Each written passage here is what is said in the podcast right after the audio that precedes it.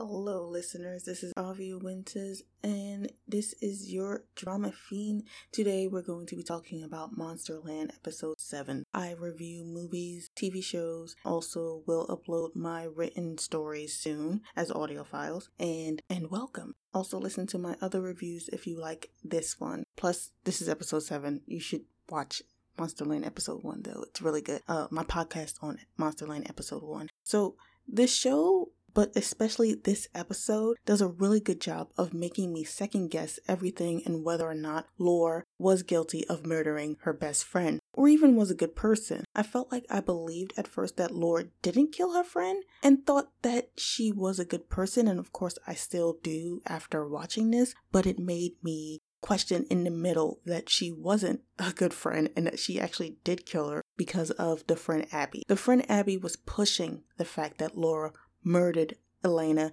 with no proof, but only because Laura basically emulated everything about Elena, which didn't seem weird to me because you can see how much Laura enjoyed and wanted to be around Elena. But Abby just would not stop pushing and actually paid Laura's mother to be here just because she's in her friend's shoes. Who cares? She took everything that Elena had. It wasn't she didn't take it it was given to her. Also elena's mom isn't helping because of the comments she keeps saying to laura calling her l. The thing is is that maybe the mom didn't have time to grieve her daughter and it helped her cope with the loss of her daughter by being around Laura. like, why is Abby faulting Laura for that? I understand it was weird that she married Peter and is calling someone else's mom mom, but who is Abby to judge how someone else copes? You know, Laura clearly wanted to be Elena or much similar to her. So is that a crime? No, it's just a little weird. It's not weird to me technically because I understand her position, but it's it's weird to other people. It's weird to Abby. Abby made it seem like Laura killed Elena and she didn't.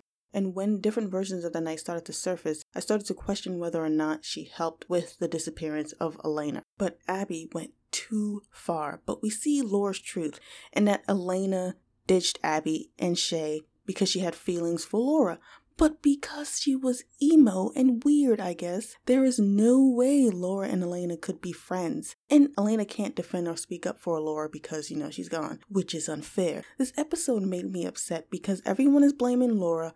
Laura was terrified and she had an abusive mom. She can be excused because she was young and scared which is the reason why she had lied. And also, when Elena's mom called her sweetie, it kind of it melted her heart, and she wanted to hear more of it. So she got a little greedy. But does she need to be accused of murder? No. So the lady in the White Woods, we see Laura running out after being accused of murder and goes into the White Woods. We see the lady in the woods that took Elena. So the lady in the White Woods, which she's basically an old hag, she wanted women as a daughter, which is why she only took women, and lured these young women by trying to relate to them since the young ones were all going through difficulties, kind of like Laura. This is why only women were taken, and Laura right now, she feels like she has no mother and she feels all alone, and this is what the old hag plays on. And when one of the girls would disobey, she'd beat them and then behead them. Hmm. Which the majority of them did, except Elena. Also, the old hag called Elena like stupid and stuff because she's kind of useless. And that ending, the old hag gave Laura an ultimatum, saying that she would trade a daughter for a daughter and basically would take Laura in exchange for her best friend's life, Elena. And Elena asked her to help. Now, I haven't seen you in I'm a, I'm Laura right now.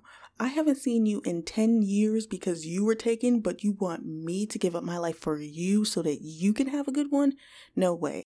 Laura was smart to walk out. No way I'm doing that. No way she's doing that. Elena was stupid. She shouldn't have gone into the woods in the first place. Laura told her not to go.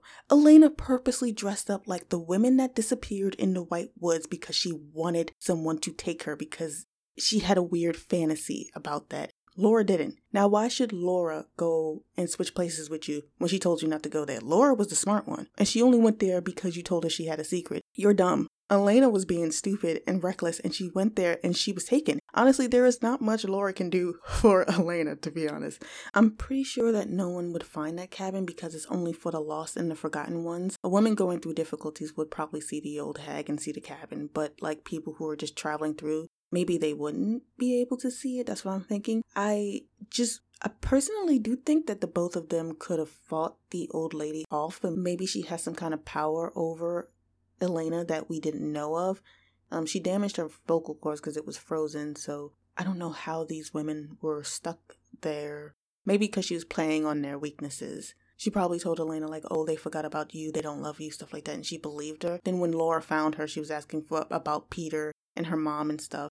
Abby told her they were alright, so Elena had a little bit of hope, but you know, Elena being forgotten or abandoned by Laura was kind of hilarious to me. I was sitting there thinking, like, there's no way uh, Laura should give up her life or switch for her because she didn't have any hand of killing Lena or pushing her to get kidnapped by that old hag, so why should she switch? So when she walked out, I was like, you go, girl. I was like, you go, girl. You, this is your life. You made your life what it is today. You might have emulated Elena to a T, but doesn't mean you deserve to be stuck in the woods with an old crazy lady for your the rest of your life. No way. Either way, this either way, this episode was a good one. I loved how boldly Laura walked out of that cabin. She had to. I would as well. You know, no way am I trading my life for someone who made a decision and wanted to go into the White Woods. No way. But anyway, thank you so much for listening. If you liked this podcast, please do subscribe, follow, um, share it. It greatly helps out my podcast to become more known to others. Um, yeah. Until now, it's been Avio Winters. Stay safe out there, everyone. Laters.